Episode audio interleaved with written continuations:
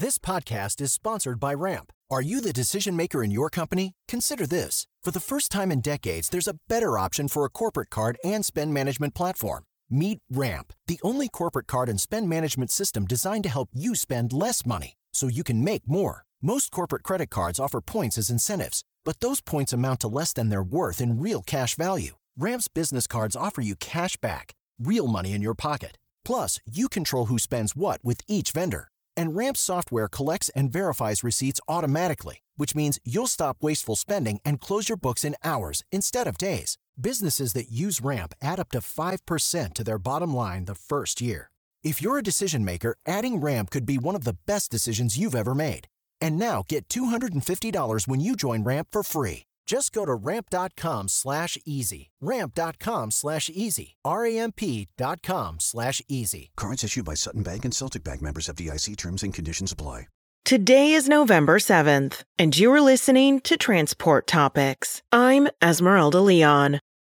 Mitsubishi HC Capital America provides flexible financing solutions to its commercial dealers and partners across the entire transportation industry, from light duty vehicles to over the road trucks and trailers. Visit MHCCNA.com today.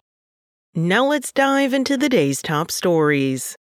Transportation and warehousing will be the fourth fastest growing economic sector for the coming decade, according to a new U.S. Bureau of Labor Statistics analysis about employment projections through 2032. The sector is expected to increase jobs by 8.6% during the decade. Overall, the economy is expected to add 4.7 million jobs in the time frame with most of the employment gains coming in the healthcare social assistance sector.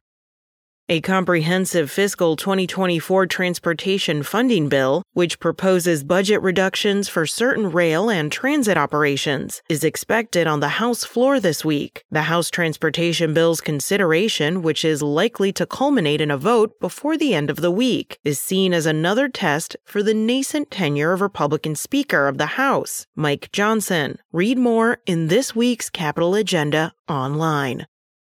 Thanks to supply chain and labor improvements, aftermarket parts costs have started to fall after several years of increases. The Decisiv Vehicle Maintenance Reporting Standard System Service Data Quarterly Report found that combined parts and labor costs across 25 categories were 1.3% lower in the second quarter than the first. Parts costs fell 1.6% in the second quarter, while labor costs fell 0.8%, the first decrease in four quarters. Year over year, combined parts and labor costs rose 5.57%, which was much less than the 15% increase of a year earlier. That's it for today. Remember, for all of the latest trucking and transportation news, go to the experts at ttnews.com. Spoken Layer. Okay, round two. Name something that's not boring. A laundry? Ooh, a book club. Computer solitaire, huh? Ah, oh, sorry, we were looking for Chumba Casino. That's right. ChumbaCasino.com has over 100 casino style games. Join today and play for free for your chance to redeem some serious prizes. ChumbaCasino.com. No purchase necessary. Full prohibited by law. 18 plus terms and conditions apply. See website for details.